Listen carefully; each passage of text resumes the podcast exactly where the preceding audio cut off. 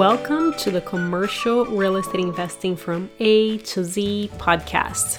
I'm your host, Steph Boldrini. This podcast is for everyone who wants to be part of our real estate family and learn commercial real estate investing from A to Z. I'll be sharing with you tips for real estate investing while being mentored by a few people with several years of experience so that you and I can make the least amount of mistakes as possible and succeed a lot faster. My goal is to keep things very straightforward because I value your time and you are here to learn. With that, in the last episode, we interviewed Jason Ricks, a very experienced real estate investor focused on retail, and we learned what is cash on cash and how it is different from IRR, what are real estate investment trusts, REITs, and what are the pros and cons of REITs. And today we are continuing our interview with Jason and we are focusing on what is happening to retail, how should a retail investor approach his or her investments, and what do national tenants look for on their lease. Here we go. Let's switch gears and talk about retail. Where Yay. do you think retail is going based on all this incredible experience that you've been having? Now you're laughing over there there. And I'm sure a lot of folks that have come on your, your podcast have talked about this retail evolution and the apocalypse and, and that retail's dying. And, and when you look at the history of retail, you know, retail has always evolved based on consumer demands and convenience. From a macro view, we are seeing a slowing in the development pipeline, slightly higher cap rates compared to other sectors. And I'd argue we're a little overbuilt in the United States when it comes to retail. However, there is a tremendous amount of product that is obsolete. A lot of Class C malls and Class C shopping centers across the US that really need to be repurposed and rezoned. We're starting to see that happen now. I go back to this idea that Sears completely disrupted retail back when they came out with their catalog. And then, you know, the next flavor of the month was, oh, it's more convenient to go to the mall, you know, like your traditional shopping mall. Um, and then in the 90s, you know, power centers just ballooned, right? And so you had these huge giant anchors and they were fulfillment stores. And now you have the advent of online, and we're seeing kind of all of these things shift out. And retail has always been so fast evolving and, and shaping around consumer demands and convenience. With all that being said, we're still seeing NOI growth of around 2% across the board. Rental rates in all major metros are increasing, and a lot of this has been driven by consumer purchasing power of the US consumer and we're seeing increases in, in consumer retail spending, as I mentioned earlier, and um, consumer sentiment index is at 100, right? So, which is really on the high side. And we're seeing year over year growth on retail trade of around 3.5%, which are really healthy marks, honestly. I have an interesting blog post that I just posted a few weeks ago, and I was talking about Amazon and online sales and all the headlines that are impacting retail investor sentiment. And um, I take it straight from the horse's mouth. So I go straight to Jeff Bezos, right? I go to his annual shareholder letter. Online sales only accounts for around 12% of total retail spending. So brick and mortar makes up arguably about 88%, right, of the remainder. And most Correct. people brick and mortar is dying. And in fact, it's growing. It grew by 2% last year. Now, it's not growing as fast as online sales are, but, but here's the funny thing. If you dig into Jeff's letter, 58% of sales on Amazon are driven by third-party sellers. These are these are not like huge businesses. These are small and medium-sized companies.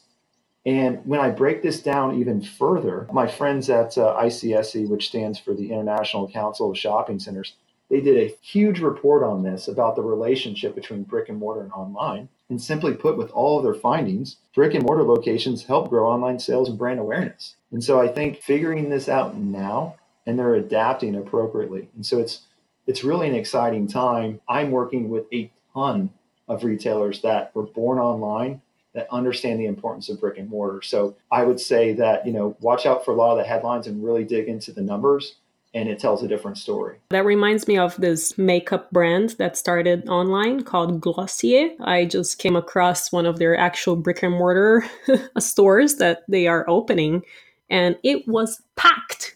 It's awesome. So right? I agree with you. There's a shift, but it'll still be there. I think a lot of these retailers are figuring out the business. It's totally different than online. All the records clearly indicate that if you're if you're going to open a store, it's actually going to increase your online traffic. And at the end of the day, Stephanie, I think sales are sales for these retailers, and they're just finding creative ways to reach their customers. How should a retail investor think and approach their investments in today's world? I think, regardless of the asset, you have to take a long term vision on, on, real estate based on strong fundamentals. We can't control what the Fed's going to do tomorrow, we can't control what cap rates and where they're going to trend. And so I don't want to spend a lot of time worrying about those things. Commercial real estate is so cyclical and it's always in either one of four phases. At the end of the day, you want to find well located assets with really strong demographics, one, three, and five mile radius. Understand how many households, what's the average household income, what's the population, how's it growing, how's the job market you know, just going back to the basics, right? And then we want to look for attractive opportunities. When you're in a rising cap rate market, you have to find ways to grow your NOI. The only way to do that is to really dig into the market dynamics and understand where the value is. And there's an art to underwriting shopping centers. It's not the brokers where it's like, hey, you know, you can just lease up this vacancy in three to six months and this is yeah. the market rate they're going to pay. It's not that. There's so many more nuances to getting leases done. So you have to find ways to lease and attract the right tenants. My preference is doing this through remerchandising, renovating, or redeveloping centers in growth markets. I'll take it a step further. I'll give you an example of a deal that we're looking at right now in Sparks, Nevada, which has experienced a tremendous amount of growth, has a very healthy employment figure at this point, and we're looking at a shopping center that's um, right around an eight cap. We've got great national anchor tenants. We've got a grocery store there.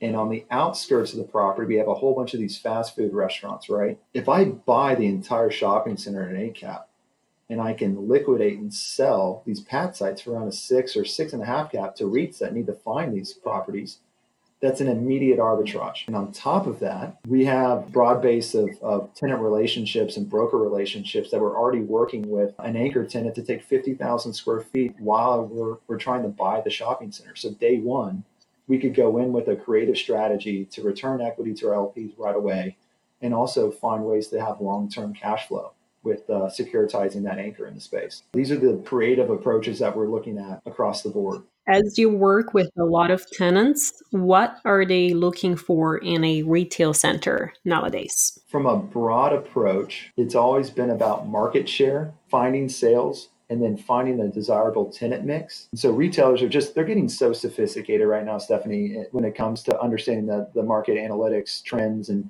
where they need to be in the marketplace. Demographics play a really huge role in this understanding traffic counts, traffic patterns, visibility, the amount of parking that they know they'll need. And they want to partner with well respected landlords that are going to take care of the asset. You know, as an example, uh, a friend of mine works for Publix. He's the head of their site selection. He can look at any market and go, Jason, look, based on this three, five, and 10 mile radius, I know based on traffic patterns and household incomes how much we're going to generate in sales. I'm like, well, how accurate is that? Within like 5%. It is unbelievable. They can look at that market and really kind of come in with a clear set of eyes and go, okay, we think we can get this. And based on that, we can only pay X in rent. And we need this type of uh, contribution on tenant improvement allowance. It's really becoming more sophisticated. And as you know, you're on the West Coast, data is everything. And it certainly seems to in our industry now. Shifting gears a little bit, what are some of the most important things that national tenants want to see on their lease when they're negotiating it? Oh, wow. How long do you want your show to be? Um, I could, sit here. Uh, me and Michael have so many war stories about working with big national tenants. Oh my! The, uh, here, I'll keep, I'll try to keep it brief and, and not go off on a tangent. At the end of the day, they want to have control of the lease and have flexibility in their favor. Besides the basic stuff like uh, base rent and uh, tenant improvement dollars, a lot of times we sit there and, and we'll uh, fight on exclusive use provisions. I'll kind of uh, describe what that is. Let's say Stephanie, you you own a sandwich shop, right? And in that sandwich shop, you sell bags of chips and ice Mm-hmm. Now, you're a big national and I own this huge shopping center, and you go, you know what, Jason? I don't want you to lease to anyone else that sells sandwiches, chips, or ice cream. I've got five other restaurants that yeah. are already doing that now, right? Let's say you know mm-hmm. you're a very fast, quick service restaurant, and I have a really fine, nice dining kind of experience on another pad site that has sandwiches and ice cream. These are two different competing uses for two different competing consumers. And so we spend a lot of time negotiating and making sure that landlords can have some flexibility there as well. On top of that, you know, one of the beauties of shopping center investing is you have a triple net lease, which uh, really means that the tenants pay for their portion of the taxes, insurance, and common area maintenance for the shopping center. Well, a lot of the big guys, they don't want to pay for certain things, and they want my ability to pass through those expenses to be capped on a year basis. Yeah which I understand, but at the same time, we have to be able to maintain the property in a certain condition to be able to attract other tenants as well and it's also to their benefit, so they should pay. And so these are a lot of the fun things that we do. Going back to the sandwich shop example, you may come to me and go, Hey, I want to do a five year deal with you, Jason, but I want to have two renewal options for an additional five years, and I want those to be capped at a certain rate. I definitely don't want to cap those because I think there's probably the potential for greater upside if those were at fair market value. However, these tenants want to have certainty, they want to be able to bake it into their models as well and be secured in that space for 15 or in some cases like i did i deal with cvs they wanted a 75 year lease with me with with five five year options oh wow you gotta work with me you gotta work with me here guys like help me out which is nuts, right? And then the other stuff, if you're doing like a large grocery anchored shopping center, they're not going to want you to build in front of their space, which I understand my old landlords would love to build in front of everyone's space and just have a ton of pad sites. But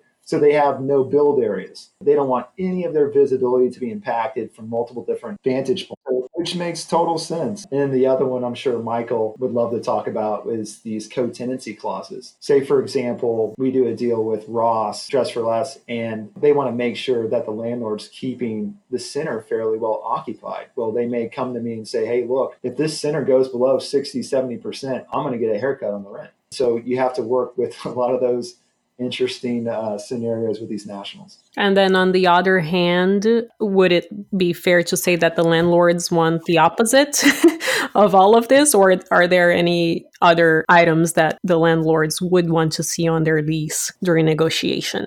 No, you're absolutely right. It's very similar. From my experience, it's so important that you understand who's signing the lease, what's the entity, and how are you securitizing this lease. This could be a corporate guarantee, this could be a franchisee or this could be an individual. Well, I'm going to have to treat a corporate guarantee very different from a franchisee or a local tenant. And the reason for that is you have to understand how to read a balance sheet and a P&L, understand where their liquidity is, what their long-term debt looks like, you know, what's the likelihood of these tenants being able to pay their rent over the life of the lease you know, again to the sandwich concept idea where you run the shop. Let's say you have only a little bit of cash in the bank and you're taking on an SBA loan, and then you want me to give you $100,000 in tenant improvement allowance. That's really, really tricky for me to do just because you don't have a ton of on you.